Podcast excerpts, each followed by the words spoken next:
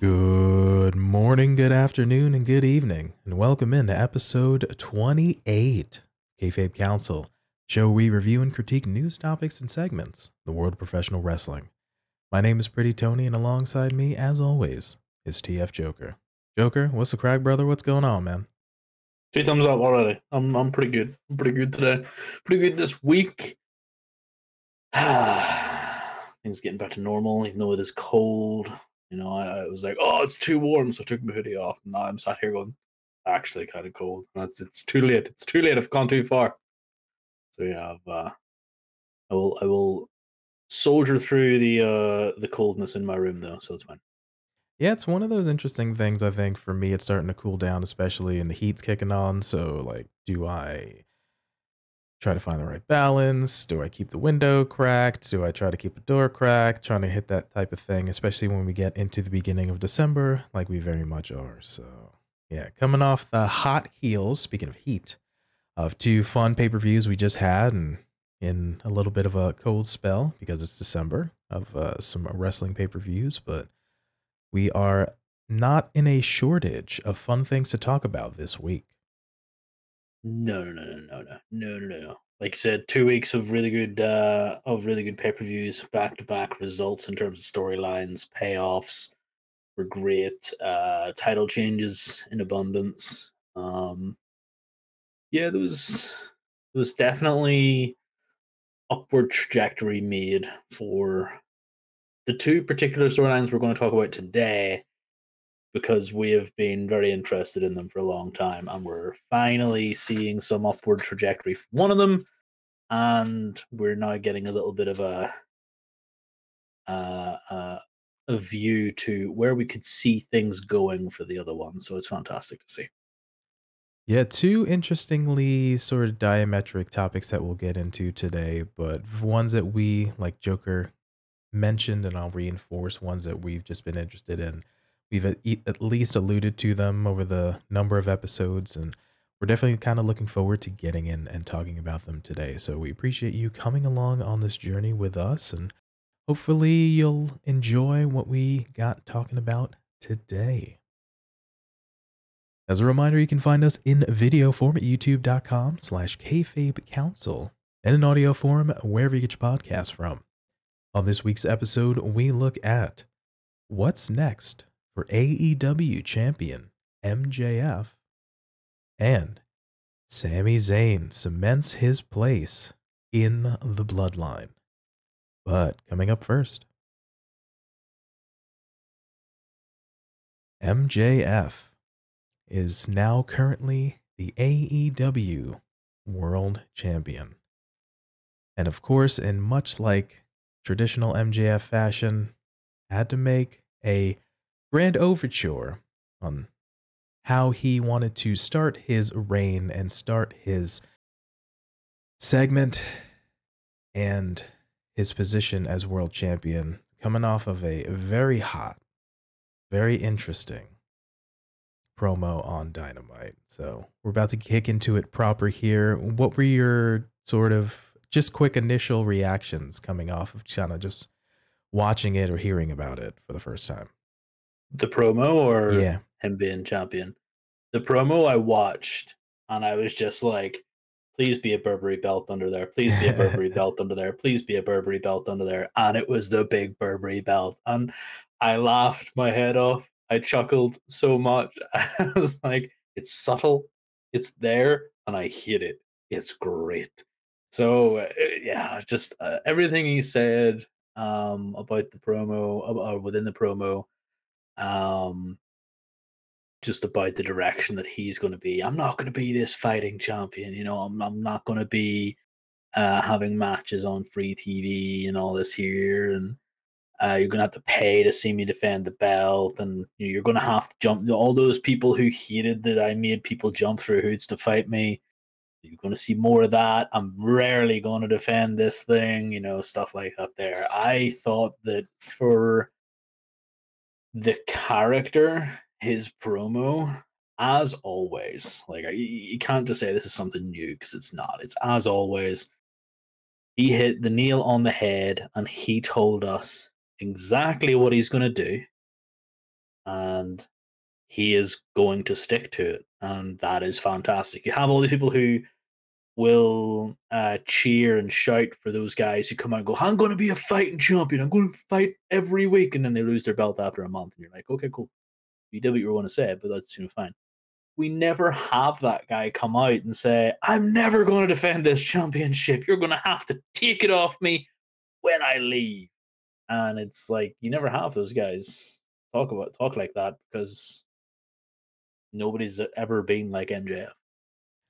Yeah, once again, we'll get into it in just a moment, but another strong M J F promo, very indicative, hits all sort of on his tropes of the I'm better than you and you know it, and and and hitting on all those cylinders of the making things making things difficult, hating on the fans, etc, etc, and he just does a really good job of making you want to hate him, and he reinforces that in this upcoming promo here.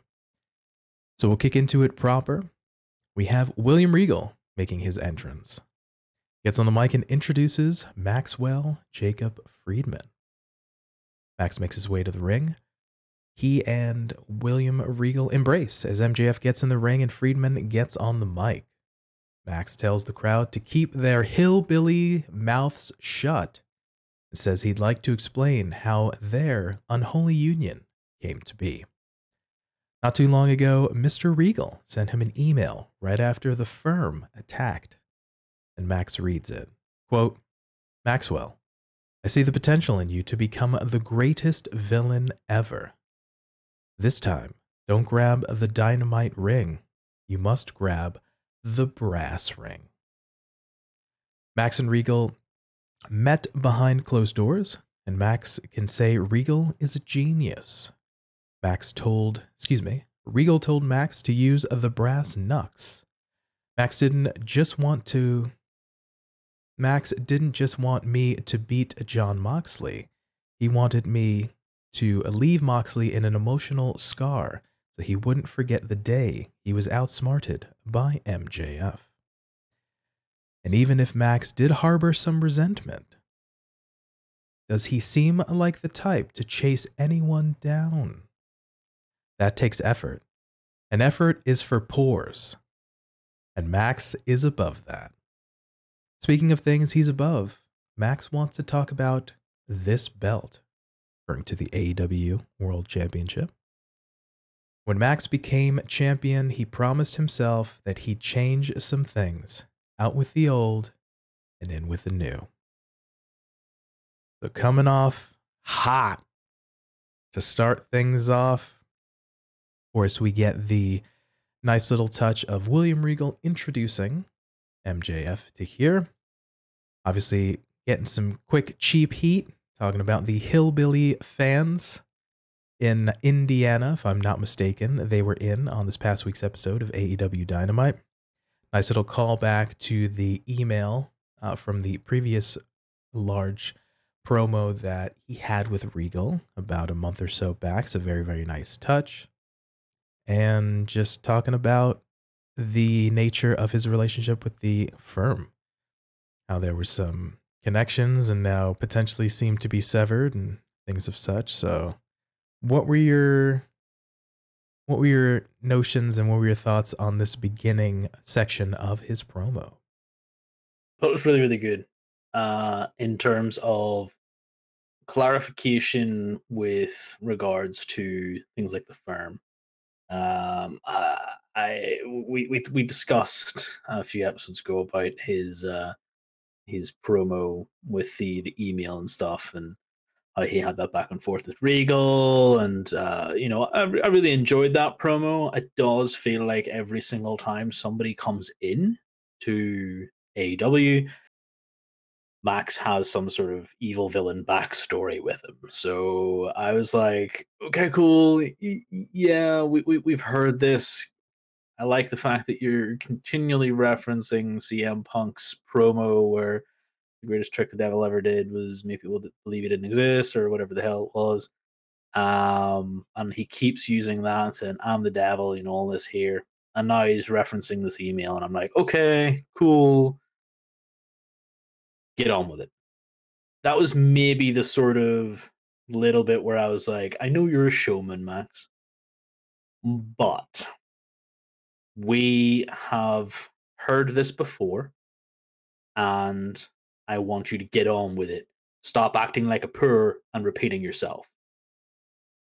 You know, if he ever, if he ever, ever gets sent, you know, any criticism, I want that to be there, just so he knows I need him to be better.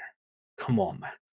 Anyway, um, the uh, this past week we've also seen uh, in other uh, mediums like uh, the uh, Renee Packet of Crisps uh, podcast she does, that she was interviewing Stokely Hathaway, and he made overtures about what the firm's actual direction was, and I'm I kind of like the fact that it was supposed to be that way, and I like the fact that they've kind of taken in a different direction. They've reacted to uh, things that have happened.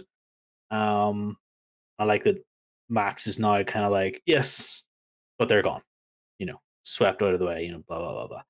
So that was really, really good.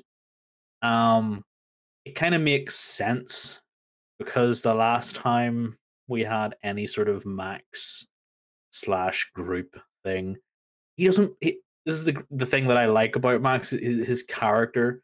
He continually shows everyone he does not play well with others, like in groups with individuals. Even at this promo that we'll see in in a bit, it's like, he just does not get on well with others. He looks out for number one, which he should. He does what he thinks is best, which he should. And he doesn't give an F about anything else, like the repercussions, you know, the consequences. Um, he just does it. And I think it was great. We've mentioned before when we talked about M J F promos as well that he has a slight bit of formula. You mentioned a notion of him hitting on something from his past, or sort of that villain origin story of sorts. And we have a little bit of that here, of the nature of the bringing back up the email that was before mentioned in his previously uh, William Regal promo as well. So it's a nice little callback to that. So we have these sort of tropes that are within M J F promos. It's not not to say that it's a bad thing, but it's just one of those things that sort of that he he hits on, or kind of goes to the well on. So not particularly mad, but it's one that it's almost, you kind of half expect. But also the nature of the firm and were Regal trying to sort of refocus him in a sense. And you mentioned it as well, that he is somebody who can do really well at sort of standing on his own. And we've seen him interact and sort of be surrounded first in the inner circle, and then the spinoff of the Pinnacle as well, where he's seen him be in a sort of group setting. And even sans that, with he and just having his heater in Wardlow, you mentioned it before, he does really, really well standing on his own and kind of being sort of an island unto himself, and then sort of interacting with all these agency of change. So I'm kind of okay that, like you mentioned with the Stokely piece, that we kind of veered slightly away from maybe what it was intended to be, but Max seems stronger when he's doing his sort of solo thing. So we reiterated here, and he looking to cement that within the promo itself. Yeah, I, I just don't feel like he's going to be the leader of a faction anytime soon. Um... He just doesn't seem to be the character for it. Uh, plus, anybody he brings in, how do you get one over on the self-professed devil? And that, that's the that's the sort of thing. Whenever you have these these people come into a faction that's led by a charismatic leader such as Max, you're always looking for that one who stands up, who rises up within the ranks to overthrow that leader. That, that's always that that sort of formula as well. There's always someone within the ranks who will inevitably topple a leader or threaten them. And how do you kind of put a guy in a situation with M J F? Like, they have to be more charismatic. They have to be better on the mic. Uh, they have to be better in the ring. And unfortunately, there's nobody in A E W that has any of those three qualities.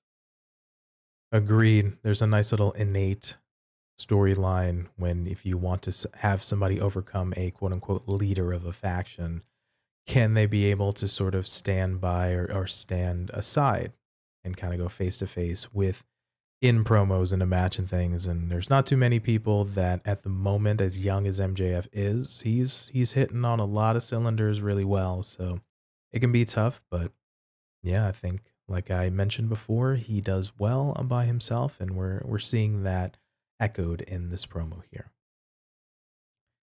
All right, we jump back into the promo here, referring to the A E W Championship belt.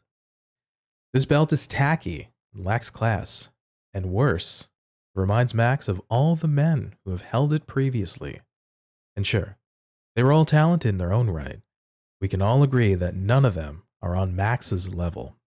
And that's specifically why this version of the title is garbage. Max throws the belt out of the ring and asks Regal to unveil the new one.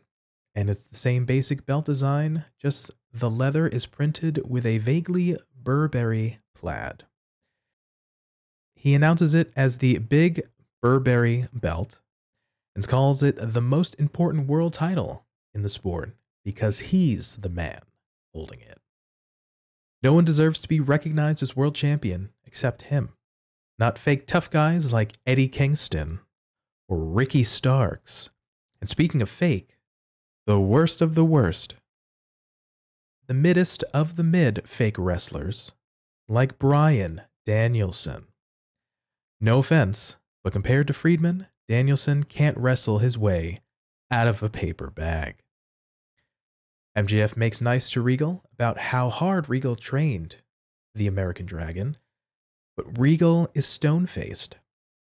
Max says as long as he's in this company, nobody else will know what it feels like to be on top, because he's going to be world champion for a very long time, all the way to the bidding war of twenty twenty-four. So we see the unveiling of the new design of the, quote, Big Burberry Belt. Triple B. Thank you. It's a bit of a tongue twister in itself. But we see the Max kind of calling out a couple people. Mentions Eddie Kingston. Ricky Starks, of course, his next challenger. Mentions Brian Danielson. So interestingly, could be potentially some folks that he brings up and or maybe targeting in the next couple months slash feature. Yeah, definitely sounds like he's named at least two of his next opponents. Um, uh, Ricky Starks being an obvious one. Um, He is fighting him again at Winter Is Coming anyway, uh, because Ricky won the Tournamente. Um, I honestly wouldn't put it past M J F to be like, even though you won that tournament, you have to go through another tournament to prove you can actually wrestle against me. So, you know, um, I, like I said, I had my fingers crossed. Like, that belt better be Burberry. Come on, Burberry belt. Come on. Come on. You got to do it. Because I was like, Why are they? Why are they changing the belt? This is actually, you know, it's the big belt. Like, what are they doing? And then I went, oh, maybe it's a Burberry belt. Yeah, yeah, that made me smile. A lot of I've seen a lot of hate for it, and I mean, that that's exactly what Max is going for. Like, good job, boys and girls. You're playing like. Why are you tweeting out that you hate the belt, or why are you saying you hate the belt? That's exactly what he wants. That's exactly what he got. Everybody hates Burberry. Nobody has to say it anymore. Like, if you see someone out in Burberry, you're just kind of like, oh God, that's kind of awful. That's why Max wears it. Like, funny that. Um, but yeah, I, I thought it was... It was a top-tier move, um, and it was another layer to what Max kind of needed to do to cement himself in this role for a while. Like, you know, his reign is going to be quite long because not only did he say it, but because he has got his own version of the belt. It's not uncommon for champions to have sort of a customization to belts. We've seen it numerous times. We've had, uh, like, Stone Cold got the Smoking Skull belt back in the Attitude Era for the W W F at the time.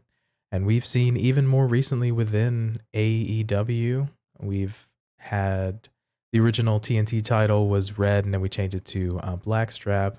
More recently, when Scorpio Sky had the T N T Championship, he had a uh, slight change, sort of Laker colors, things like that. So it's not uncommon to... Nero had the gorgeous white one. Oh, that was the yeah, best version. Of course. So having a little bit of an alteration, specifically like on a strap or maybe like a color scheme, isn't out of the realm of possibility.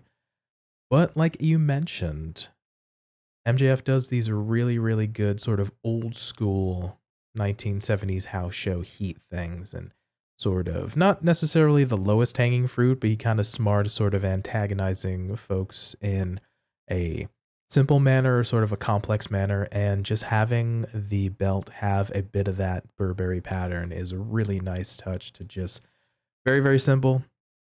Reminds folks of maybe when they see it visually of the the piece about Uh, M J F and kind of the this sort of status and this kind of thing, and just can kind of get people riled up, and we've seen that for sure. So I think it was a nice little tactical move by M J F and A E W to do that. It's it's definitely, it gives him uh, or rather his opponents low-hanging fruit later on. So whenever you do have these people, you know, to harken back uh, to things that we had, um, you know, belt changes that we've seen.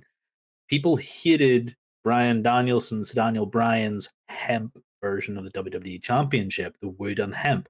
People hated that so much so that whenever Kofi Kingston fantastically beat him in, in WrestleMania, you saw Xavier and Big E whip the, the cloth off this, uh, off this brand spanking new, obviously the, the previous version, belt for Kofi, and handed that to him instead of the, the, the, the other belt. So you have that sort of thing going for you as well that, you know, we will see. And it would be fantastic poetry. Just absolutely amazing if, somewhere down the line, Daniel Bryan, Brian Danielson is the one to beat Uh, M J F, and him to restore a belt, much like he ruined a belt before. I think that would be perfectly funny, um, but that's just that's way down the line. Uh, I just like the fact that we have this sort of, man, that belt is so ugly, and then M J F continues to wear it, you know, and continues to piss people off. It's going to be fantastic. Yeah, good call on remembering Brian Danielson, Daniel Bryan's heavyweight championship. It'd be a very, very interesting nod to see. You had to do that when I took a drink? Sorry, bro. It would be very interesting to see if uh, if Brian does indeed hold a Ring of Honor or an A E W championship, if he might want to have a little bit of customization a la the Heavyweight Championship from W W E. You know what? It never even twigged with me, and I've never heard that it called that, and that that has tickled me. That's the N B A. Shout outs to the good brothers of O S W and Matthew from Botchamania for reminding me of that nomenclature. So thank you, fellas. That's great. All right, we kick back into the promo here. And just after mentioning the bidding war of twenty twenty-four, Max will make more in one day than anyone in the crowd will make in their whole life. He just hopes the right con puts the bill. And he ain't talking about Tony. He's talking about his boy, jolly old Saint Nick, and his other boy, the Game Trips. And if he's being completely transparent, Max doesn't even know wrestling company wins the bidding war. He's sick and tired of looking at grotesque professional wrestling fans on a weekly basis. So maybe Hollywood wins. But he's not deaf. Max knows there's an interesting amount of us who are happy for him to win the title. And okay, sure. But Max, sure, Max's sure that excitement will turn to resentment. Because fans are fickle. And soon will be complaining about him never wrestling and being a coward. And he says great, because he knows we'll keep tuning in every single week. He says he will defend the title rarely and wrestle rarely because he's a special attraction. In order to see him defend the title, nine times out of ten, we'll have to reach into our pockets and buy pay-per-view. He's going to have a world title reign that makes Hulk Hogan's look short and sweet and make Bruno Sammartino roll in his crappy little grave. So another nice little touch here, talking about the his friend Jolly Old Saint Nick and uh, Paul as well. So referring to the W W E. Nice little bit of heat when you can kind of make those references there. And then he goes on to sort of talk about a little bit of his plan. Never going to defend the title, very, very rarely. The notion that he uses the verbiage special attraction.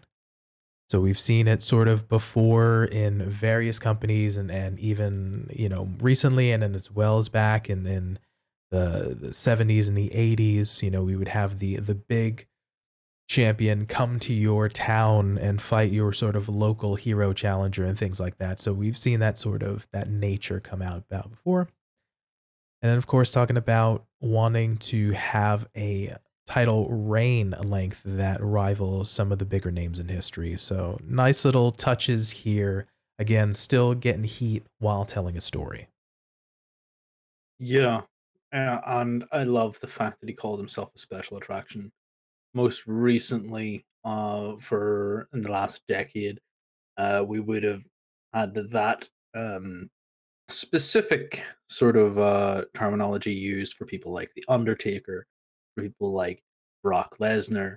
You know, these are the guys who would show up rarely, mainly only at pay-per-views, uh, every so often, and even more recently, that can be added to Roman Reigns. Um, so these kinds of things, they're not talked about. Like, it, Roman Reigns is not telling us he is a special attraction. It's implied um, because he says, well, I don't need to be on T V. It's like, you know, I'm going to be at home with my family and all this here. And then it's just implied that he, that's because he's a special attraction. He doesn't need to be on every Friday night. He doesn't need to be on every Monday. Um, and that's that's something that people complained about with Brock and, uh, you know, with, with other people whenever they held the championship and they weren't there fighting for it. And then you had people like Seth Rollins calling Brock out, saying, you know, he was never there. So you're going to have these players come into the world of M J F and you're going to have them mimic these storylines, whether by accident or intentional, because these this sort of thing has been done before. A champion who does not fight all the time has been done before. But the thing is, we have had these fighting champions up until now, even so much as to say that even Chris Jericho was a fighting champion, even though he was a heel. He was and is now, as the Ring of Honor uh, champion, he's a fighting champion. M J F is the first to admit in A E W, he's a special attraction and he is not going to fight for you. He is going to make you pay him to put on his boots. Like, that is the only thing. I am the top of this, the top of this company. You will pay me because I am worth it. And I think that's smart. I think it's smart to address it, because if you let people, um, if you let people figure it out for themselves, then yes, they will become fickle. They will become annoyed. But then you have people like me who are expecting character development and and, and uh, expecting things to go a specific way. I fully expected M J F to continually make people jump through hoops and, and not fight, because that's how I have known M J F. I love the fact that he's going to do this. Now, the only reason I'm going to hate his run is if it gets boring. Is he doing the same thing? Is he going to do the trials of Jericho or whatever it was, you know, the the the, the labors of Jericho, I believe it was, because he's going to continually do that kind of crap. Um, then you can reuse that maybe once every couple of feuds, sure, but hmm, I don't want to see him doing the same thing over and over and over again. And that's the only reason I'm going to get bored. Otherwise, I love what they're doing. I think the special attraction M J F suits him down to a T. And yeah, the uh, jolly old Saint Nick and Trips reference in there, I don't think that was lost on anyone. But I do think the Hollywood thing was just one of those things. He's not going to be leaving wrestling for a while. He does a really good job, again, of sort of getting these or making these small statements that just get people riled up. So the nature of him sort of addressing that, hey, I'm going to kind of continue to to kind of be me and, and be heel and and defend very, very rarely and wrestle rarely, and, you know, mention the people kind of jumping through hoops thing. So it's not often when you can get a heel who comes out and sort of makes that affirmative statement and then sort of it comes true or kind of, or it's sort of cemented a lot of times if a heel's making a, a statement sort of in that vein, they have meant to eat crow and, and it basically the opposite happens. So the nature of sort of the heir apparent fighting champion where we've seen, you mentioned with Chris Jericho with the Ring of Honor, the previous champion Moxley just always being sort of apparent and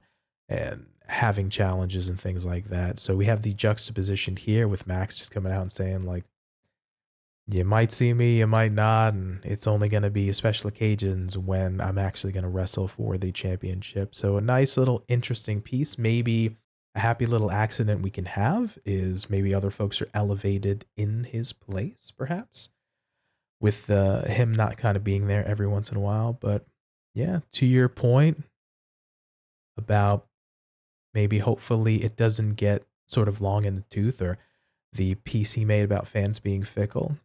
We all we want is for the for the characters and the stories to be compelling enough for us to tune in. And so long as the creative from Tony Khan can do that, I'm still good for kind of riding this out and see how it goes. Yeah, one hundred percent. I really I really want them to uh, make sure that they get this right, because an awful lot rides on this, not just for the A E W Championship, but for M J F and his growth in the company and for the growth of the company. Um, he could be he could be put down as one of the greatest champions that we're going to see, not because of the fights that he has, but the reign that he has. And that is the main thing that we have to sort of make sure that we get right. And at the same time, like you mentioned there as well, they have the opportunity to elevate other titles, because they didn't do such a great job with the T N T title for a while. They haven't been doing such a great job with A E W Tag Championships for a while, uh, outside of the Acclaimed, obviously, winning them. You know, we love the Acclaimed. Everybody loves the Acclaimed.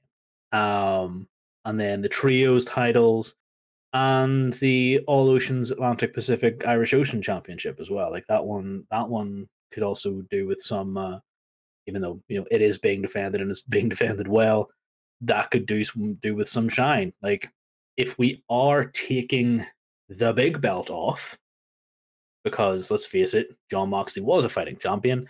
He was fighting it maybe every couple of weeks on Dynamite or on Rampage. You know, he was constantly defending it, something we won't see for for a while. Um, I really, this is the opportunity where we put the T N T title currently on Big Joe um, to uh, to the top of the tree. Um, we elevate that a bit more, um, and we bring in, obviously we have the ongoing storyline with the trios, uh, the trios title that we talked about last week. Uh, we bring in the tag titles, And then we intermix with the the All Oceans Irish Championship, Irish Ocean Championship there as well. So as well as the women's, you know, not, this is this is this is completely besides, you know, adding in more uh, more women's wrestling as well, making sure the show is is fair and balanced, having more women's main events in there. This taking away of this big belt leads to so many opportunities for the men's and women's divisions and for each individual division uh, within the company. Yeah, I think the the side note, like you mentioned, of the rarely defended, rarely appeared world champion can have opportunities spring up for supporting other members of the roster and other championships. So let's see how it does play out indeed. All right, on the go home of the promo here, Max returns. Oh, but Max almost forgot. He wanted us to say, without the brass knuckles and without William Regal, none of this was possible. And this may not, and they may not like it, but everybody in and around this business respects Regal. And he just wanted to say, from the bottom of his heart, M J F blindsides Regal with the brass knuckle punch to the back of the head of William Regal. Max paraphrases his email from years ago and says he only hires top-tier talents before leaving. We see ringside doctor Doc Sampson check on Regal. Brian Danielson runs down to check on his mentor as he is stretchered out of the arena. Yep. Talk about an exclamation point on that promo. Yeah, obviously my earlier point of like, let's not repeat everything, you know, blah, blah, blah. This is why he was mentioning the email, because he then wanted to reference it as he blindsided. So everybody out there thinking to themselves, oh, he doesn't get it, he doesn't get it. It's like, I got it. I one hundred percent got it. I just didn't care for the opening part of it. So that's just me. I thought that this especially was better in the fallout than the actual action. The it felt as he was walking around, as he was doing all this, I was like, he's gonna, gonna knock him out. Like, you know, everybody sees it coming from a mile away. This is not typical M J F things. This isn't sneaky. This isn't surprising. You know, we can see this happening up from a mile away. So, yeah. And obviously with the current rumors uh, that have been going around surrounding William Regal, which we won't get into, uh, or I will try not to get into anyway, um, he is he is being written off A E W T V. So one hundred percent understand the reason why uh, this was done. Um, love the fallout from it. Execution was a wee bit janky for me personally. Yeah, there's numerous rumors under the sun about William Regal, but really what the interaction in this particular promo, I, I mentioned it before, it's an exclamation point, it's sort of a stamp on it to sort of, one, write William Regal off of this potential storyline and kind of let him do whatever he's going to do, but then also cement the, the, the villainry of M J F, which Regal has mentioned before, and he even mentioned it earlier in the promo in that email about how he can be sort of the greatest villain of this particular generation, or perhaps of all time. So to kind of get that cowardly, villainous act of just, you know, knocking out essentially a uh, a non-wrestler or an and a person who's well-respected, a villain or uh, face as well. And then someone who has had injuries as well. So, I mean, you're just talking about getting heat and kind of getting uh, an, oh, man, what, what just happened kind of moment and sort of shocking off from the fans. And the announcers of Excalibur, I believe Taz and uh, Tony Schiavone selling it too. So we're just cementing the fact that he's a no good, downright son son of a bee, and right there with the emphatic hitting of Regal, that pretty much did it. So he is trying to, M J F for that matter, cement the nature of him just being a villain, being a heel. This is how I'm going to start to start off my reign and the sort of next chapter in my career with how ruthless I'm going to be. It's all about me. And with those actions and with this promo, he is letting us know what's basically going to happen in the future. Yeah, I, um, did you know, by the way, William Regal had a bleed on the brain? Did you, did you know? I've, I knew a little bit about sort of his, It's more so. It's more so because the commentators did not spend t- but two seconds telling us every know, every yeah. second. You know, I was like, "Yeah, we know," because he told us himself. We know what he's had done, and it was just like they just continually told us everything to do with William Regal. It's like, boys, we know.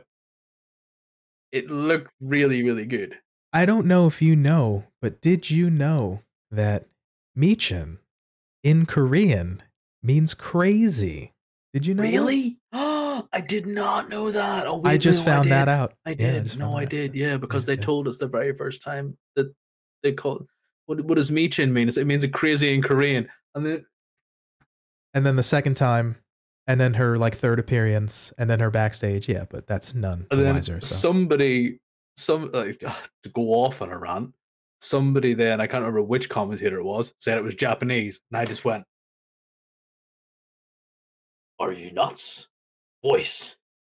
Do you just listen?" Yes, anyway. We have to keep reiterating because, you know, sometimes. But notwithstanding, yeah, I think the commentators selling the nature of kind of the injury and kind of just trying to help M J F get that heat is, is it's sort of their job. It's to put the talent yeah. over, but Their their yeah. tone here was was better than their actual message, in my opinion. Their tone uh, was grave. It was concerning, um, and I thought it did an awful lot to help the situation. However, that was sort of uh, offset by the fact that they kept mentioning the bleed on the brain and the same things over and over and over again. It sounds really, really bad, so I get why they were saying it, but just repeating it doesn't, you know, we're we're watching the footage along with you. We see he's being escorted off to the back. We see that there's blood uh, on the mouth. Um, obviously, you know, uh, well, we had to have that, so. I really, like I said, the fallout from it was an awful lot better than the execution. Um, the, the steps leading up to this point were a wee bit janky, uh, but they did what they did, and uh, yeah, it looks like Daniel Bryan, Brian Danielson, uh, American Dragon man who comes out of the opposite tunnel to all the rest of the B C C, is um is probably going to be his first real challenge after the uh, the gimme that is um. Mister Ricky Starks. Yeah, so we hit on a little bit of the part-time appearance and sort of part-time defenses, but when we talk about a champion sort of wanting to cement his legacy and, and type of thing, in regards to a championship, we hear it ad nauseum sort of about the Intercontinental Championship, and now we're actually doing something about elevating it, sort of being prestigious, but where do we think the nature of M J F is going to elevate the championship? The old adage of the title makes the man, the man makes the title. And we've seen strong representation and solid runs. We think about Jericho to Mox to then uh, Kenny Omega to Hangman and, and these pieces. So we've we've had some, we, we had uh, C M Punk excluded just because we didn't get to see him really with the championship or kind of fight stuff. So. And that's not a knock on him. It's just what sort of happened in the in the piece there. But the nature Both of times he won it, he vacated it immediately. So yeah, one hundred percent he doesn't count. Just in this particular aspect. But where I'm going with this is we've seen guys with, with solid runs, and where where do we see about him and his and his relationship with the belt and the belt elevating him and him elevating the belt? Where where do you see? Where what are your thoughts? Well, this is this is the big thing. Like, um, the man makes the title, in my opinion. Like, the title is made by the people who have held it before, um, and by the previous competition, uh, their previous storylines, who they maybe defended against, who, what they've done while holding that title. It's why I said that Hangman's reign, his first reign with this belt, let's face it, he's going to have more, was not as successful. He had to come off a really, really, really strong Kenny Omega reign, who was the belt collector at the time. So Kenny elevated that belt by fighting all the time, winning multiple belts, being the champ, and then eventually lost them all. Like, he had this aura around him, as did Chris Jericho. Chris Jericho, you know, he whenever he eventually got the belt back, because if we remember the very first time he got the belt, uh, he um, left it in a limo and lost it. So that was a great first outing for the belt. Uh, but he elevated that by having really, really good matches um, against individuals such as Cody and and, and Omega and, and so on and so forth. And it's just one of those things that he is M J F, uh, pronoun boy. He, he has to um, sort of do something a bit different. A lot of these champions have fought better talent uh, or stronger and stronger talent, different talent from other companies, things like this here. He is going, by his own admission, to not defend the belt as regularly. We will probably see Revolution be his next main defense, which is in March. Uh, we will probably see, uh, you know, another one a couple months after that. Uh, so how do you pace these things? And for me, it is not so much give him talent to allow them to shine, but give him ready-made named talent and have him put on matches that get progressively harder and harder and harder.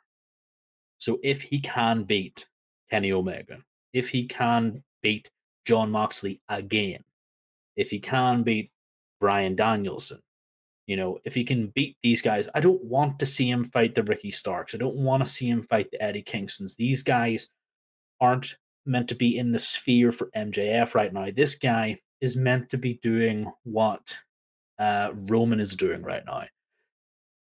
They are supposed to be building their way up to him. They get on his radar, and then he goes, okay, I'll fight you, but just to make sure that you're worth it, do this one thing for me. And that's how I expect to see the reign go for him. Um, and it, it's just one of those things that he's going to be the sneaky guy that gets out of it. Um, I don't, I don't, I don't know. I just, I just feel like he has to be completely different from every other champion.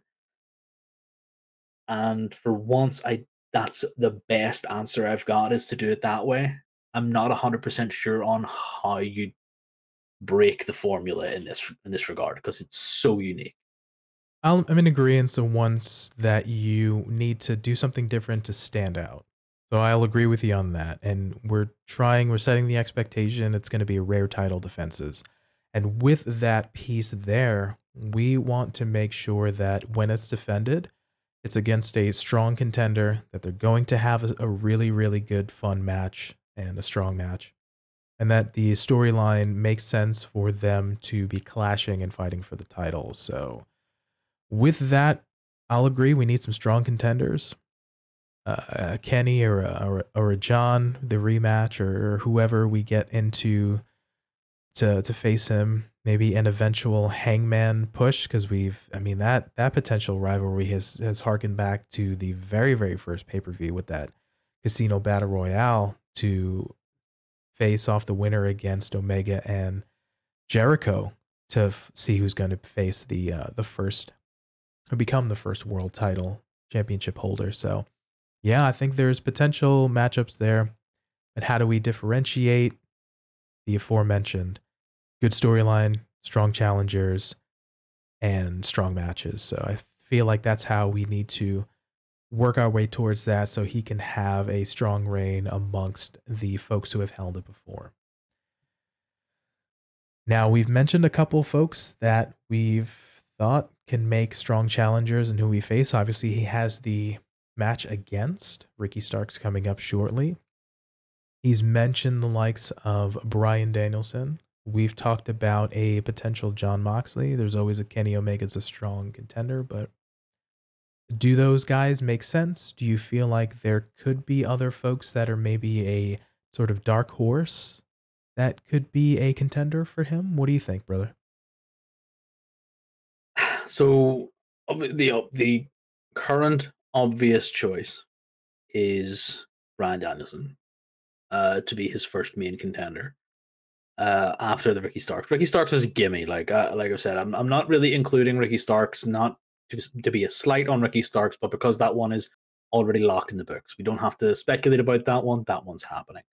So Brian Danielson, um, I feel like will be a uh, sort of uh, first real opponent for him, uh, whether or not he will uh, have to contend in some backstage segments, you know, chase him down, do sorts of things like this here, um, and get him into that because...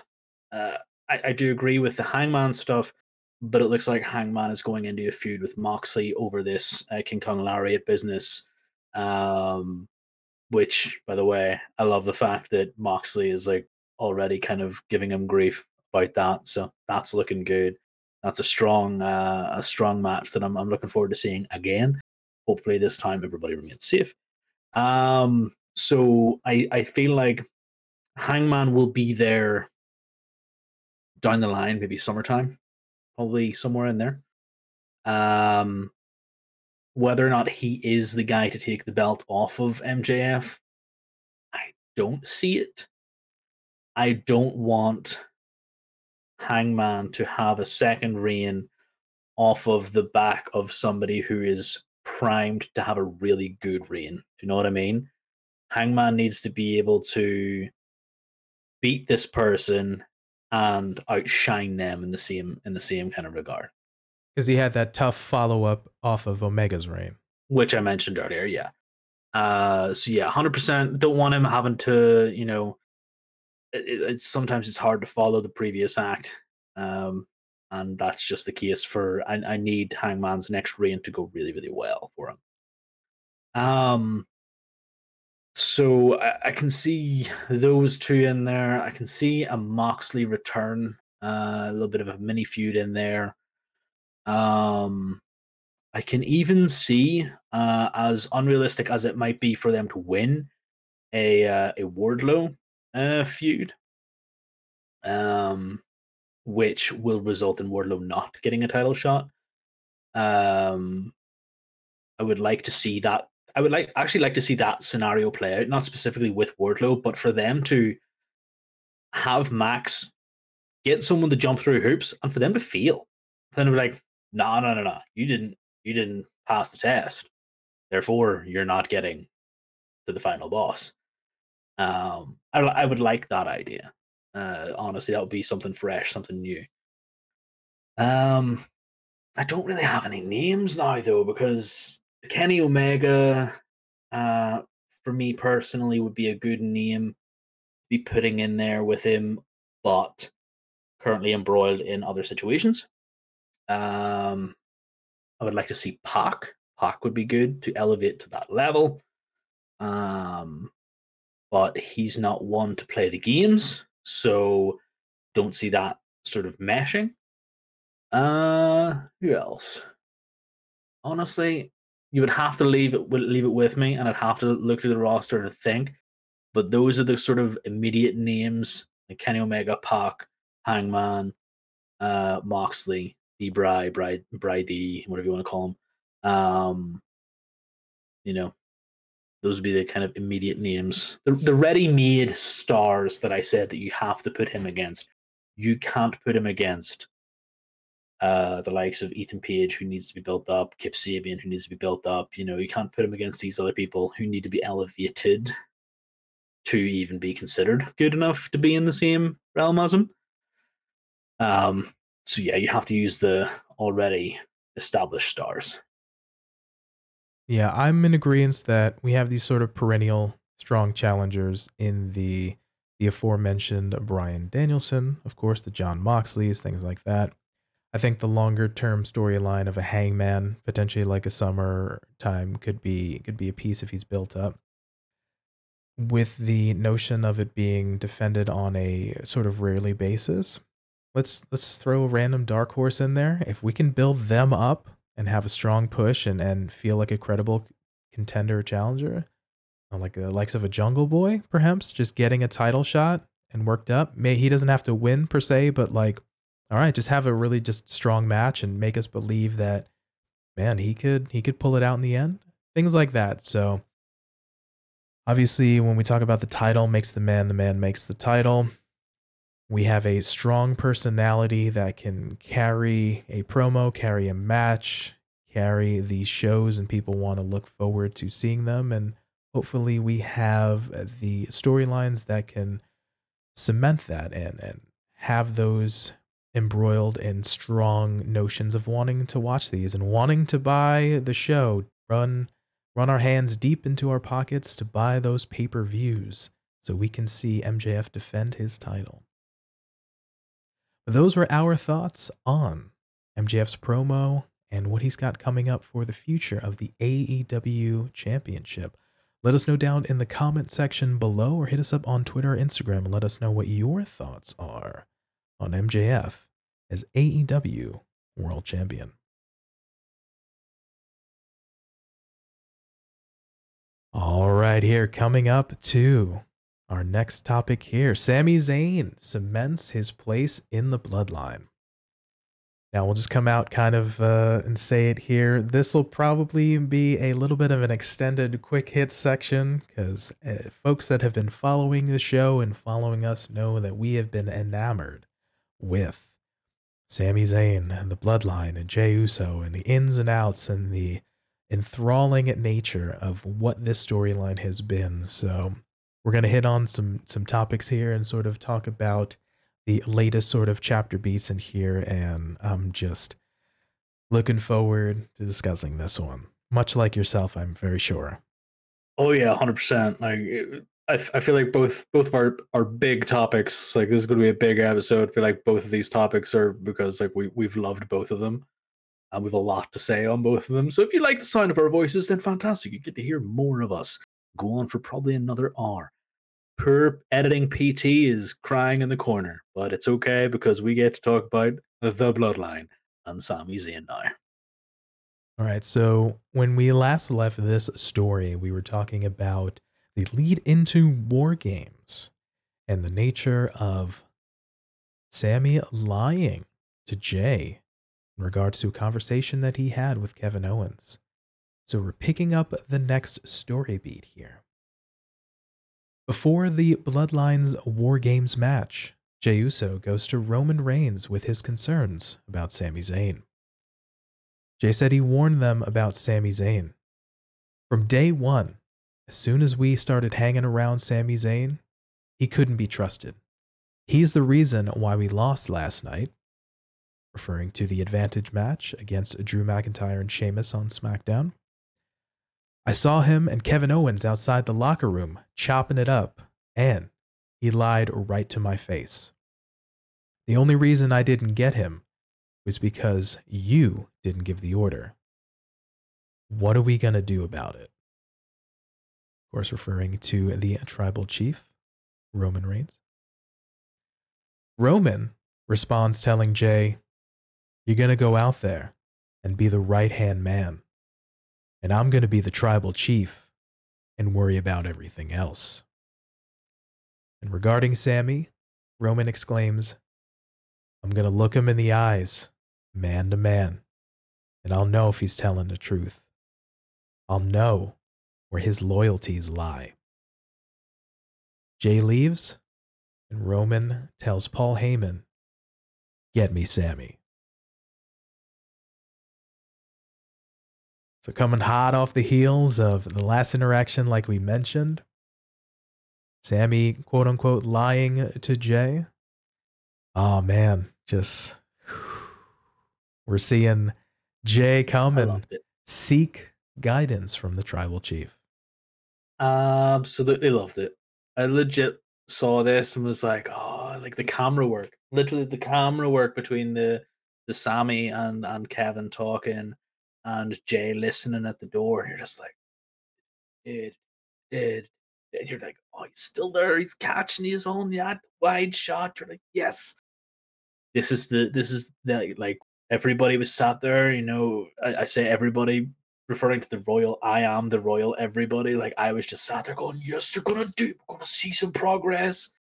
Um, because this is the main thing that I've wanted for this storyline. Yes, as much as we have loved the bloodline, as much as we have loved everything that they have been doing, and I mean they as in Sami and Jey, because Roman is the satellite that orbits this main juicy story, this main Usi story, if you will, of Jey and Sami, that has been keeping the, the, the tribal chief on the island of relevancy relevant, if I'm perfectly honest. So we see a further chapter being written tonight, and I thought it was fantastic. Can't agree with you more. I mentioned it definitely offline in our conversations, and we alluded to it in the previous episode, that the most important thing or thing we were looking forward to during the War Games pay-per-view was how this particular match was going to play out. So to have these couple little story beats right before and then leading into the match and sort of reinforcing the just the layered storyline is just ooh, just salivating at the at the notion of what what's going to happen in this upcoming match. So. Yeah, yeah, it was. Uh, I, I feel like the the uh the the call to have them lose the advantage match was great, uh, because that in itself added to the nature of the story, like of who went in, who was the first to go in. I was absolutely loving the fact that Jey was the first to go in. Freaking loved that that was that was the thing, and then that the good guys were going to get the advantage.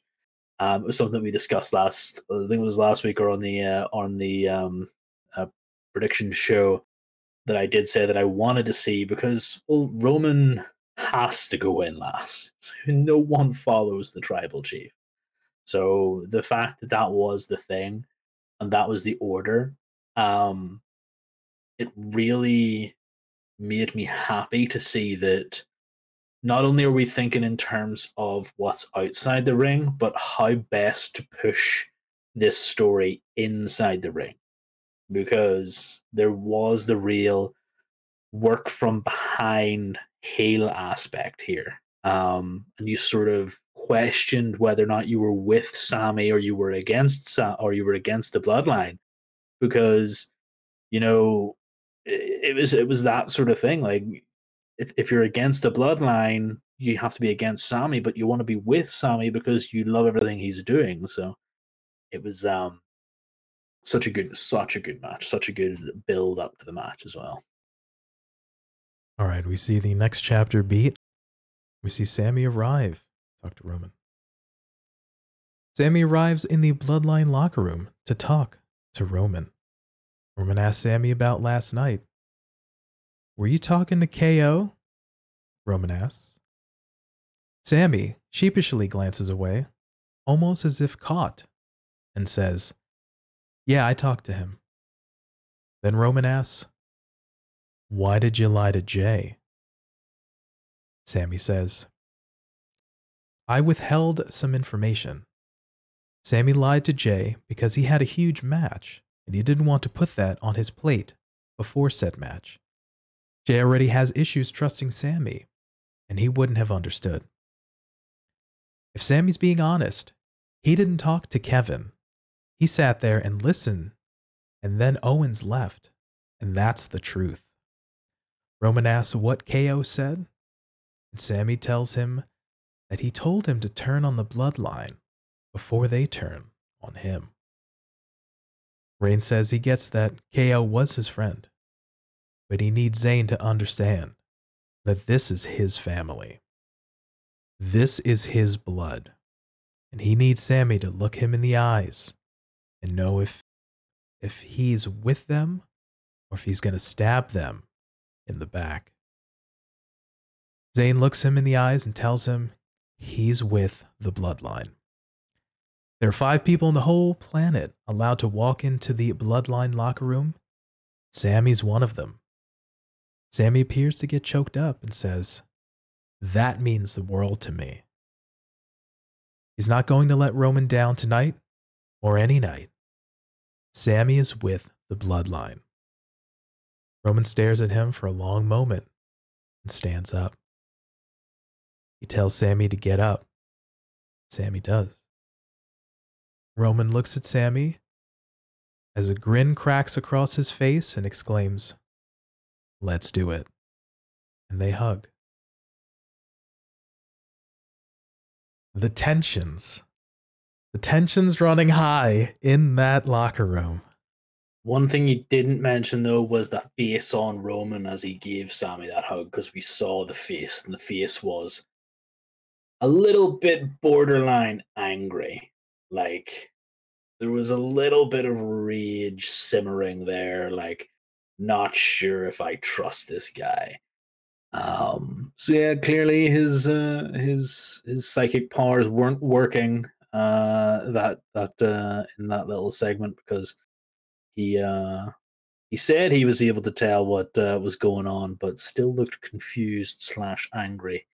So might wanna might wanna get get your uh, radar checked there, Mister Tribal Chief. I'm gonna give Roman a lot of credit, because in sort of this new characterization of Roman, he does this thing where he doesn't speak often, and sort of when he's when he's allowing these other cursory players to kind of play things out, he's he's sort of reacting. He'll he'll look, he'll kind of nod or smile or kind of, you know, sort of looked uh, com- contemplative, and he does this sort of uh, brewing underneath the surface type of thing. And The specifically the the piece when Sami, after telling him that he's means the world to him, that he's allowed in the locker room and things like that, and he's you can see Sami almost getting a little emotional when he's saying that, and, and kudos to Sami for the acting, is well done. And him just stewing, kind of rubbing his hands, and then he gets up, and and this is all without like literally like saying anything. So, and then kind of tells him to get up. And you're still unsure, like, is he just going to cold cock him? And he puts his arms down and says, "Let's do it." And you're like, oh, man. So you just, you, your your mind is building, like, because you don't know. You don't know with verbatim. You don't know with words. He's not giving away too much emotion. You feel like it's maybe leaning towards one thing. And it's like, so kudos again to Roman for just going with this new characterization and just kind of running with it. He's doing a, just a phenomenal job with it. Well, that's the thing, isn't it? Um, real interesting characters, let's say. Um, they know how to not only use the words that they speak, but also how to use the silence in between those words. So it's a real improvement on the development of this Roman character, like you said, that he doesn't feel like he has to fill the air with his words, because whatever he says is important and has to be listened to at any given time. I harken back to the time whenever I was talking about the Jake the Snake promos, how he never raised his voice, how he always spoke in a low tone, how he he was this pastor-like person. He he sort of spoke one way without... And he, he, without trying to talk over anyone else, he always made you want to listen to him. And that's the way Roman's currently playing this. The words that he speaks, and he's probably being told to do this by anybody else, are important. He doesn't need to tell people he's important. He has people to do that for him. Note, he never really calls himself the tribal chief anymore. Everybody else surrounding him does that. They say, "You're the tribal chief. You you are the guy. You are the stop. You're the top of this." So he very rarely says, "I'm the tribal chief," because it has been a few weeks since he said it himself. Um, it's just one of those things that I really like, because it also cements the fact that we have these two chatterboxes in Jey and Sami doing all the work and doing the actual storytelling. Uh, and he is that problem solver, that chief uh, of the of the tribe who people would bring their problems to to solve. Much like music, or much like a monologue or a dialogue, when you're acting on a stage or in a play, the silence is just as important as the words and the sounds that you make. So you don't have to, you have to be cognizant of pacing, and you have to be understanding of your sort of dance partner or your, your bandmates or the other person acting in the scene. And to that end, we have the role of, I don't want to say sort of the blabbering idiot, but that little bit more of a sort of sort of nervous mouse, the uh, Alice in Wonderland, uh, kind of always worried about time elements in Sami, trying to like, am I in trouble? Am I, uh, I'm nervous, so I'm going to talk a little bit more. But he's in, it's not fully that, but he gets, he gets that point across. And you have this partnered with a sort of stoic uh, character in Roman, where I'm feeling like I'm in trouble and I'm trying to work my way out of it, but you can't get a read on the person. So yeah, just, just again, the knowing when and what to say is just as important as the words that are not said. So again, kudos to both these guys for putting on a very, very compelling segment. one hundred percent was great. All right, moving on to the War Games match now proper. Moving forward to the War Games match, Jey is the first to enter the Bloodline. He initially faces off against Butch. After Butch targets Jey's injured right hand, he's soon outnumbered when Ridge Holland enters the match. As the clock ticks down, we see Jimmy preparing to enter for the Bloodline to even the odds. However, Roman intervenes and has Sami enter second to fight alongside Jey. At one point, Ridge Holland gets the best of Jey, stomping him and beating him up against the cage. As Ridge prepares to squash Jey against the cage, Sami pulls Jey out of harm's way at the last moment, saying, "I got you." Jimmy's the next to enter for the Bloodline. Before he enters the cage, Jimmy brings three tables into the ring. Jey and Sami argue over who would set up the table, and they get into a shoving match as Jimmy tries breaking it up. Reigns, still in the shark cage, shakes his head, watching this all unfold. The Usos and Sami do pull it together and fight off Butch and Ridge Holland. After all the men have entered the match, we see them pair off. Sheamus lays Roman out with a knee and goes for a brogue kick, but hits Solo Sikoa, and then Sheamus gets hit with a spear from Roman. Pete Dunne, Butch himself, breaks up the pinfall.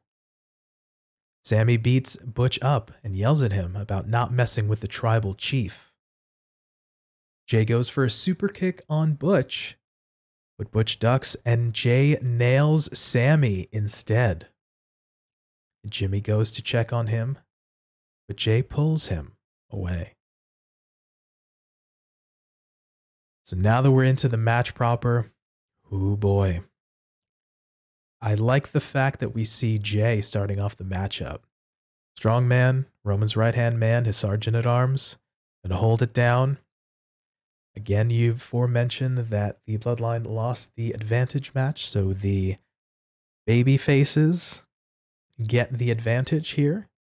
So we see almost at times reversals of roles in face and sort of heel dynamics. And we've talked about, while we see the Brawling Brutes team basically as a as a face contingent, we really don't see the Bloodline as heels.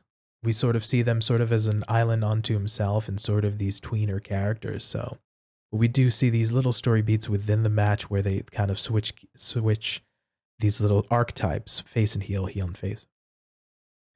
But the nature of itself of the bloodline fighting from underneath and, and trying to overcome the, the numbers advantage with the little bit of tensions kind of fighting amongst themselves. We see, although earlier Sami tries to save Jey, he does the good thing about saving his team member. They fight over the table. And that bit of a dissension at the end where we see Jey accidentally hitting Sami with the super kick.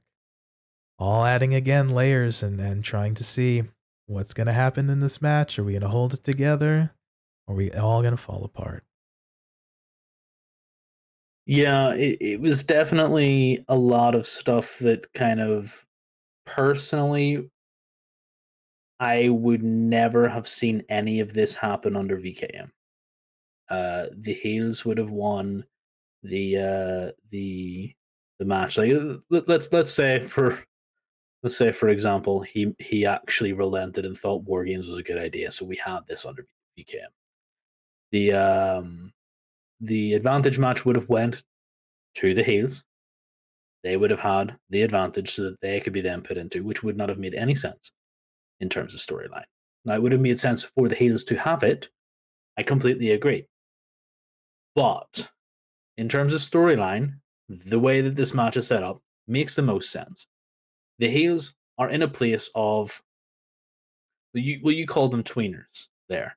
I, I disagree. They are who they are. They are heels. They are the heel faction, and there is nothing that is really making them tweener apart from the fact that everybody loves Sami. It's not because of their actions. It's not because of anything other than Sami is winning everybody over. Sami is making people fall in love with these characters because they're doing stupid stuff that he is hamming up. And that is the, the, the only way you can really look at it, because Jimmy is still a heel. He is still doing stuff uh, with his brother, who, you know, they're acting like the heel guys. Solo is the enforcer. That is who he is. And Roman is who he is. These guys are all completely anti-good guy. They, they, they are not good guys. There's, let's just put that right there, okay? Let's leave that right there for everybody to stew on. And then you have these guys, Butch and uh, and Ridge, come in, do the two-on-one on Jey. That seems like it's supposedly a bad guy move to have a two-on-one sort of action, to have the advantage be for the good guys. But the good guys need that advantage because the bloodline is supposed to be strong. This is the one thing that we're we're told. The bloodline is unbeatable. So you need to even the odds or gain an advantage. That is what we've been told in previous weeks by uh you know by Sheamus and the, and the lot, bringing um bringing K O, uh, bringing Drew in to even these odds. But we all know that you still have to have that advantage. So the fact that we did not see the bloodline gain an advantage means that we had to see them deal with being on the back foot, which was great because you then saw everything being even once the tribal chief comes in, which makes him look even better because he is the anchor. He is the guy that comes in at the end and saves the day. Well, that's the effect that he has. Like, that's the effect that it was supposed to have. That's the effect that it has. He's the big bad guy. He comes in, he wrecks face, he destroys a couple of people, uh, and then, you know, gets into a squabble with K O. So from there, you have the perfect story. Then you add in the fact that Sami saved Jey, which I love. Then you have the fact that Jey accidentally kicked Sami and pulled Jimmy away from him. Like, no, no, no, no, leave him there. It's fine. It's fine. We don't, we don't need, don't need to worry about that. All these little bits and pieces. This was my match of the night on a card that had Io, Io Shirai in a bin again. you know, people jumping off top ropes, people jumping off the top of the, the cage. You know, I, I I loved this match because it had two of my favorite characters in wrestling right now, Jimmy, or not Jimmy, Jey and Sami. And it had a big metal construct with which people could get their faces smashed up against. I I can't say enough good things about this match and enough good things about this pairing and this story. I did like the fact that we did call after Roman gets in.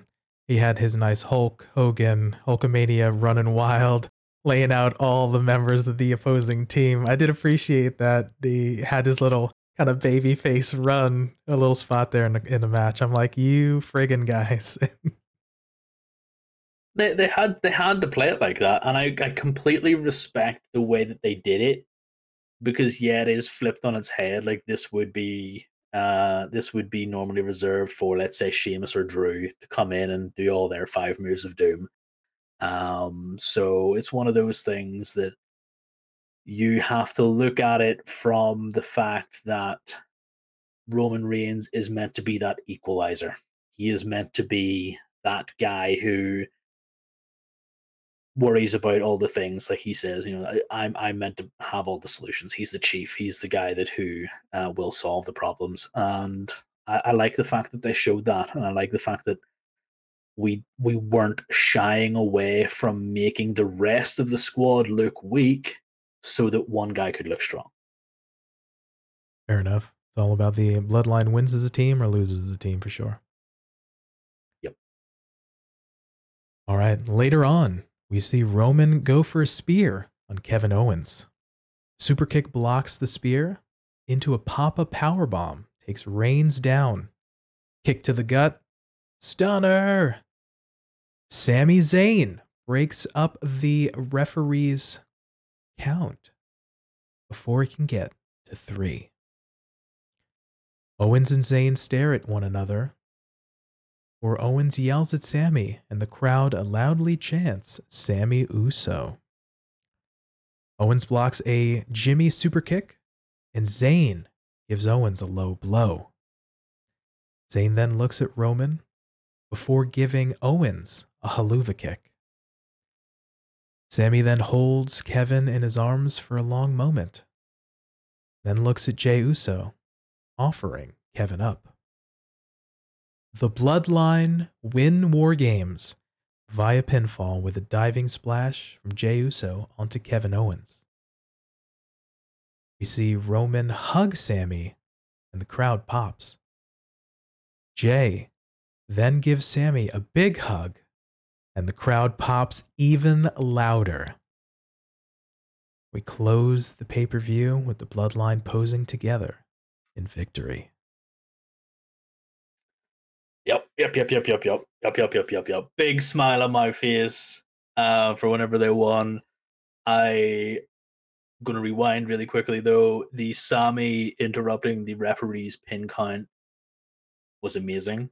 Uh, we very rarely see people um, do this sort of messing with the referee. You always see them pulling them out, you know, pulling them out of the ring or something like that there. You very rarely would see them jumping on the ref and holding the arm and the ref going, what are you doing? What are you doing? It's, it's kind of obvious what I'm doing. I really liked this interaction because it just it, it instead of interrupting the count and then just kind of going about your business, like you're holding onto this ref's arm and you're looking at the guy dead in the face going, you know, well, you know, this is this is where I lie. Uh, so I really liked this sort of little interaction, which led on to the haluva kick, which led on to the uh Um, the fact that uh, you know, he offered up, he offered up K O to Jey. Jey scrambles up, hits the frog splash, bish bash bosh. Jey gets the pin, which, by the way, was amazing. Um, I wasn't one hundred percent expecting Jey to be the one to get the pin. Uh, I would have thought that, you know, it would have been Roman uh, would have taken it upon himself to do it, or it might have been Sami on on K O. Uh, but reluctantly to do so, you know. But uh, you know, it was fine. And then Jey gave him a hug. And this is this is why I mean Roman is a satellite in this storyline. Because yes, the crowd popped whenever uh, Sami got the hug from Roman. But then we saw the big bear hug from Jey and everybody and myself. I was I was so happy. I was happier than I've been in a long time to see this, because this gave me two things. First, goosebumps. Second, a view to where we're going. And like, I love the fact that they're building up this emotional connection only to have us completely dashed in the third act, and it's gonna be glorious. I cannot wait for the inevitable betrayal. I cannot wait for uh you know the inevitable sort of situation where this whole storyline eventually comes to an end, which there are spoilers out there. If you want to go and read about them, you can. I'm going to refrain from talking about them right now, but the spoilers are so cool. I really want to see where they're going with it. Um, but this sort of period of peace, as it were, it lulls people into lulls people into a false sense of security, which I love. I think that this really is the beginning of the end of the Bloodline storyline. It's always calm before the storm, am I right? The notion that you brought up of you're a bit surprised that Jey got the pin, sort of the victory for the Bloodline, and you maybe lean towards Roman, obviously being the tribal chief, run off lists of names, things like that, being the leader of the faction. I found it, the way they told the story, the interactions, the little sprinkling of elements of Sami saving Jey, Jey accident, you know, hitting him with the super kick, so it's kind of like mm, putting casting doubt. But then the nature of, all right, Sami's gonna break up the the pinfall, right? And then we have Sami sort of being that agent of not quite chaos, but the uh, the the strong player in this particular piece. Hits his former friend, sort of the, the betrayal in that aspect, sort of all stripping away the the ties that bind, you know, holding holding my brother in my arms. So that betrayal, boom, and then that piece where he locks eyes with Jey and he's like, "Here, I'm, this is you. I got it.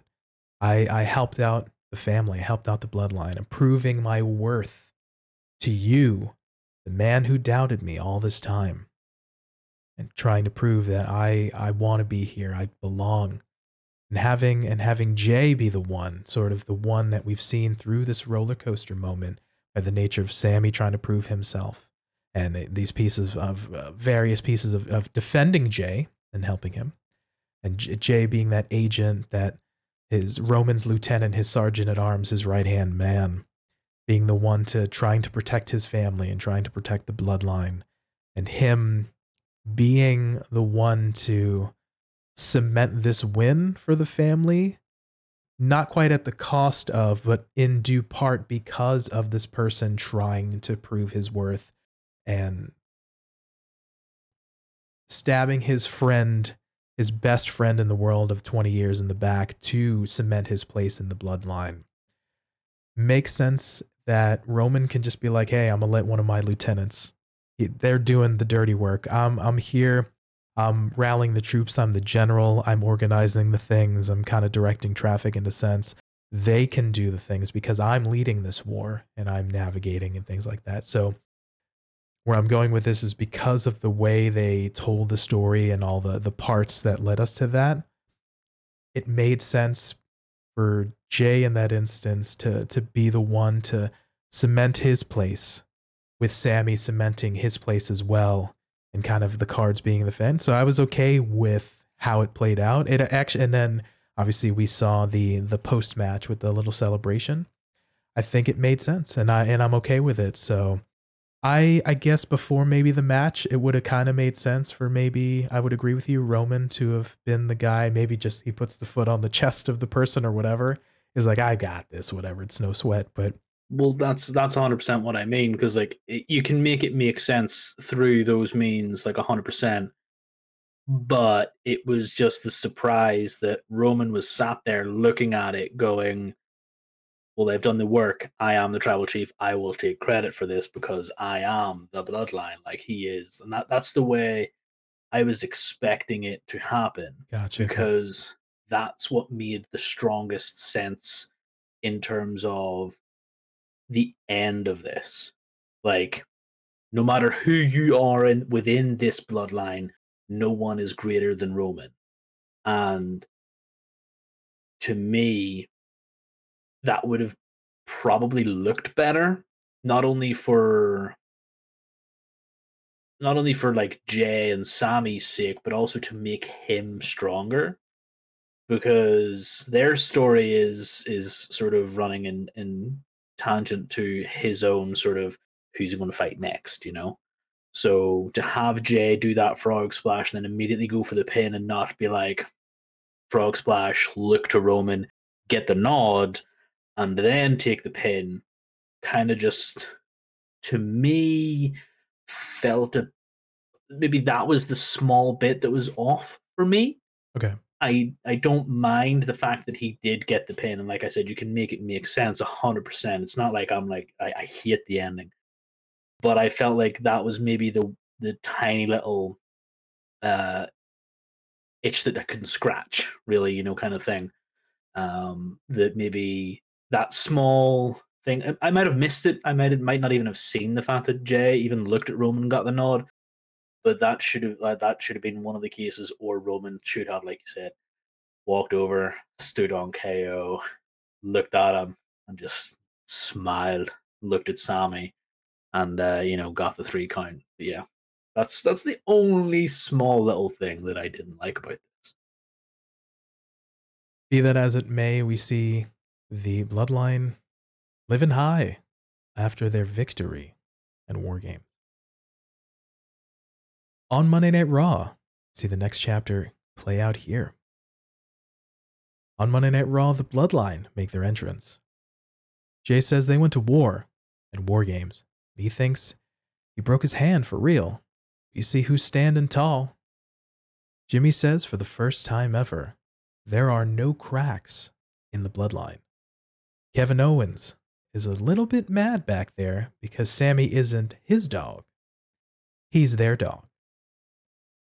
Sami has a serious moment with Jey, talking about how they haven't seen eye to eye, but how the way they embraced at the end of the match was Lucy. From here on out, bloodline business, they have to handle. Zayn says they're on the same page. He offers up a hand to Jey. Jey smiles it off for a second before shaking it and embracing Sami. Zayn calls Jimmy into the hug, and he eventually joins enthusiastically, and they all turn to stoic Solo. Before he can give in and hug them, Kevin Owens enters. Sami warns Kevin off from trying to fight, but Kevin says that's not why he's here at all. He's just here to tell Zayn that he totally gets it. Kevin understands why he chose to do what he did on War Games, because how many times throughout their career has Kevin done the exact same thing to Sami? Kevin's not mad. He can't blame Sami for it one bit. He's not here to fight. He's actually quite the opposite. Since War Games, Kevin can't help but think that for twenty years now, he and Sami's careers have been linked. But after War Games, he doesn't want to fight, team, or ride to shows together. He doesn't want to have anything to do with Sami Zayn. Sami says that's fine, and he feels exactly the same way. Because he doesn't need Owens anymore. Sami has family now. K O says he's genuinely happy for Sami, because finally everyone in the W W E universe can see just how great Sami is. And to see him get the recognition he deserves, Kevin loves it. But it doesn't matter how many times the bloodline tells him they're in the family, or he calls them family, just remember this. He's not their real blood. Sami will never be. Jey steps up and tells Sami not to worry. He's got this.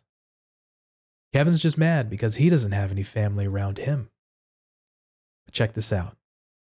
If you've got a problem with Sami Zayn, you've got a problem with main event Jey Uso. Kevin says he might be done with Sami Uso, but he's not done with Jey, and he'll kick his ass later tonight. We fast forward. Unfortunately, the match ends with Jey going up to the top rope, nobody home for a splash, kick to the gut, stunner, and it's over. Kevin Owens picking up the victory. We see the bloodline look on in disbelief. Another banger, man. I love the fact that K O is saying in this promo exactly what a lot of us are thinking. We're so happy for Sami Zayn. Sami Zayn is having the career renaissance, you know, of his life right now. It's fantastic to see.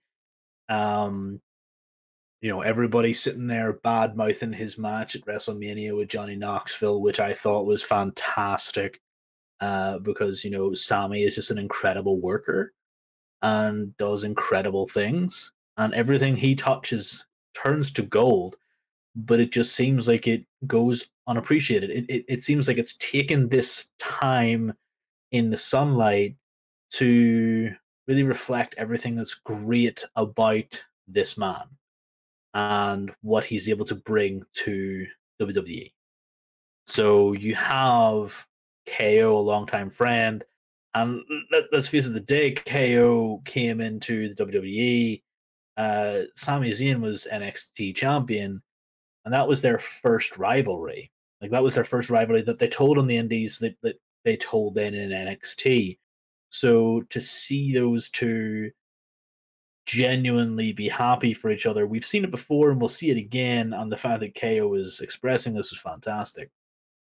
And then I don't think that we saw main event Jey Uso beating K O. Let's face it, as much as I love Jey, he's not beating K O. Um, took the pin on Saturday.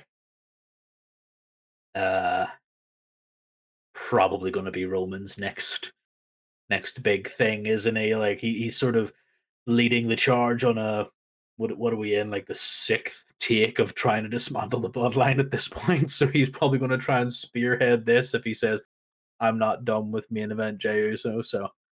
Um, that'll probably lead him into uh, into stuff with Roman, which will be fantastic. Um, yeah, but uh, definitely another banger, one hundred percent. I like the nature of, you mentioned it as well as K O did, that Sami's stock honestly has never been higher as of right now. So I'm early in the year with the aforementioned match with Johnny Knoxville, sort of the, the comedy's stick, and although many fans and kind of pundits were kind of concerned of like, oh, you know, what's this going to do for Sami if he's getting a match with a celebrity and it's it's a lot of gaga in his comedy, but he just, like you said, he he has a way of taking things and just, man, hitting home runs with it, and he just does a really, really good job. So the fact that, to echo Kevin's and your sentiments of him finally kind of getting the recognition just of, of sort of the the entertainer that he can be is just, it's phenomenal. And, and I'm just glad. And like we've talked about, we just want to see these guys and gals just be successful and kind of run with it. But the nature of the piece here, Jey, you know, we've seen at so much time at odds with Sami, self-admittingly, for him to come and just be like, oh, I've got this. You got a problem with Sami, you got a problem with me. Really, like, man, the the trust there. Jimmy saying, you know, there's no cracks in the fo- in the foundation of the bloodline. It's just phenomenal. So I I felt the the piece of having still K O in the bloodline picture, that he's gonna sort of switch from that little bit of a, of a Sami piece to maybe maybe. working his way up the ladder to Roman, like through Jey and type of things like that.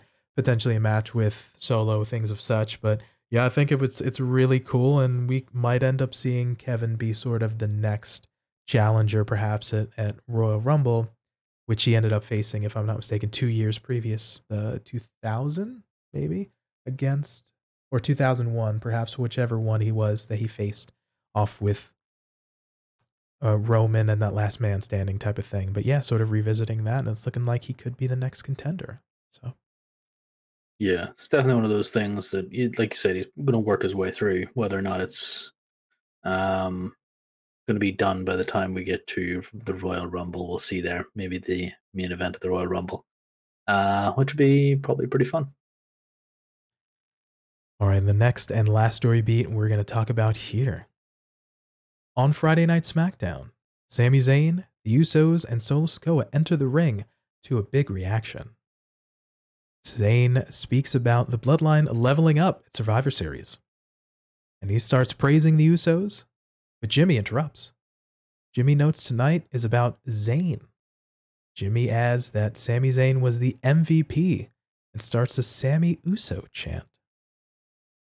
Jey Uso admits that Sami Zayn proved at War Games he's with the Bloodline. Jey adds Zayn's the reason the Bloodline won at War Games. Zayn is grateful and doesn't know what to say. Jimmy asks Sami, how is he feeling?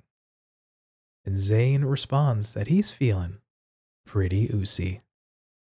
Fans break into a loud oosy chant. We see Zayn and the Usos do their special handshake to a huge reaction. The Brawling Brutes interrupt and make their way to the ring.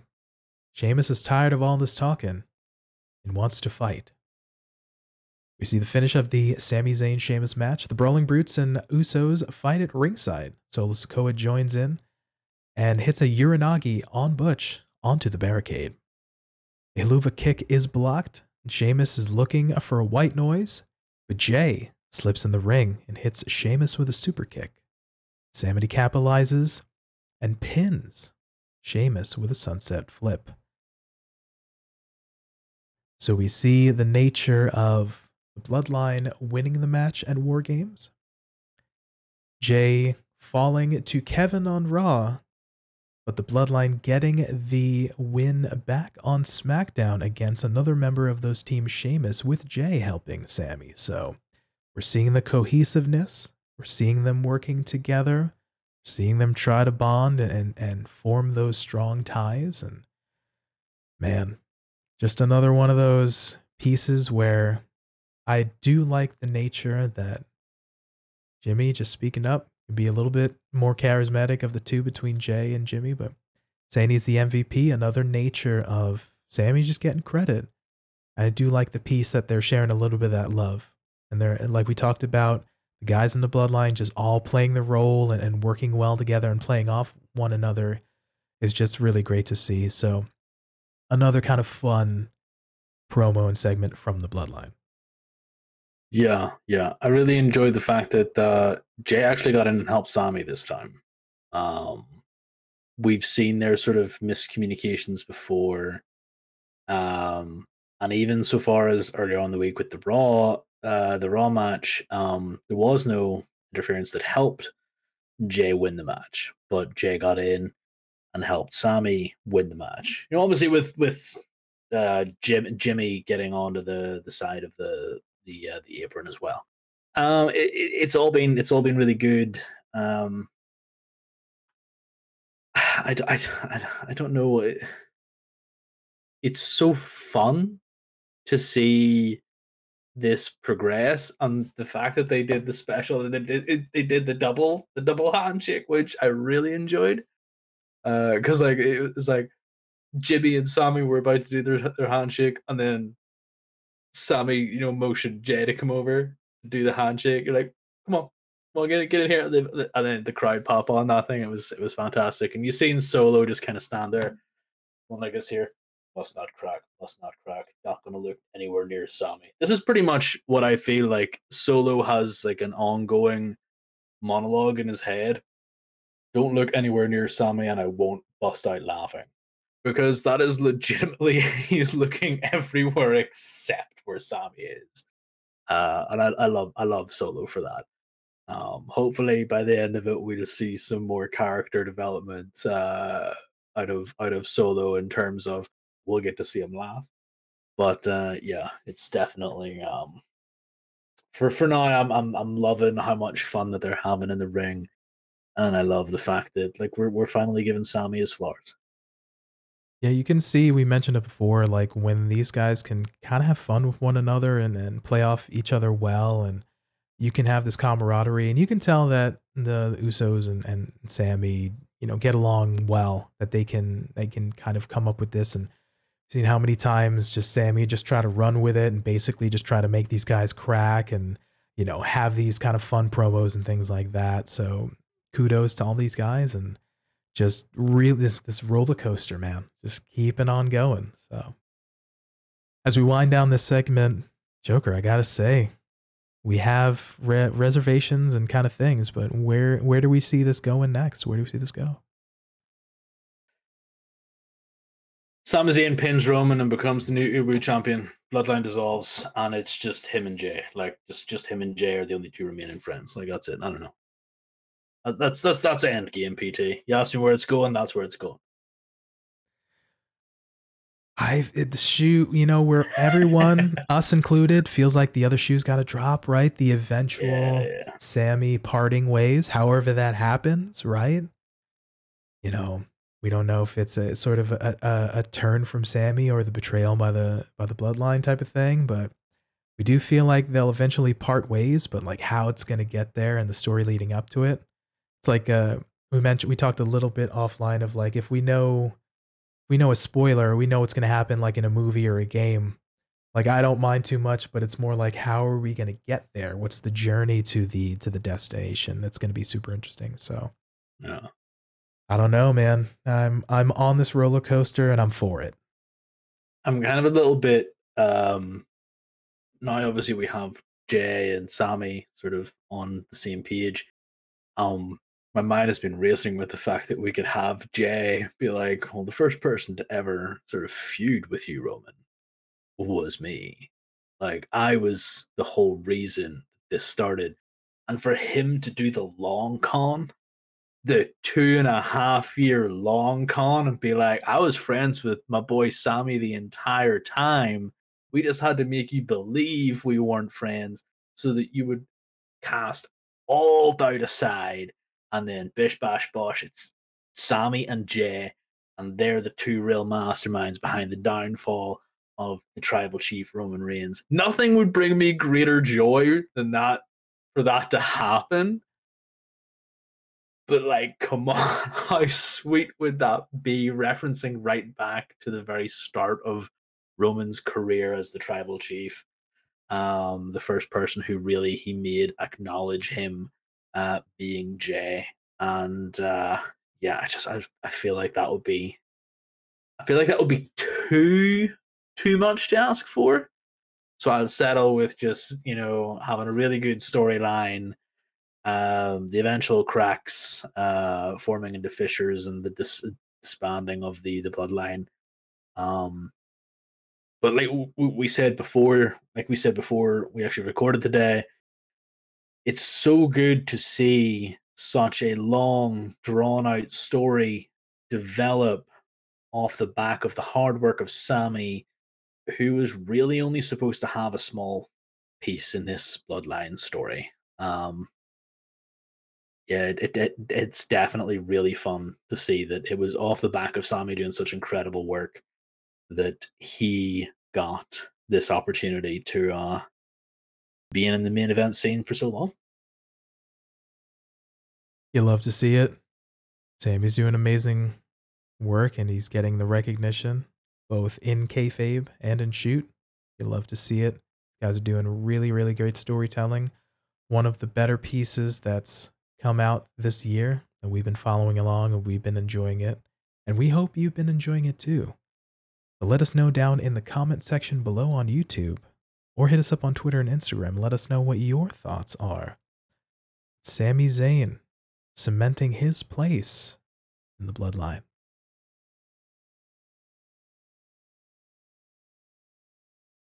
Ooh boy, that about wraps it up for us. Nice, fantastic conversation about two amazing storylines today. Was it good for you? Because hot dang, it was good for me. Yeah, man, like this was just like a, a show based around the idea for two quick hits that we had. Like we're like, oh, dude, what was the best thing about this week? Because like these two things. Like, yeah, well, let's just talk about those two things, because I don't think if you had have asked us to, we could have fit them into, you know, a quick hit that we usually do. Um, this it wouldn't have done either story justice. We wouldn't have been able to talk about them at length. Um, I just had an awful lot of fun with it. Like, appreciate the fact that M J F is doing what he's doing, um, and being and being allowed to exist as the character he's meant to be.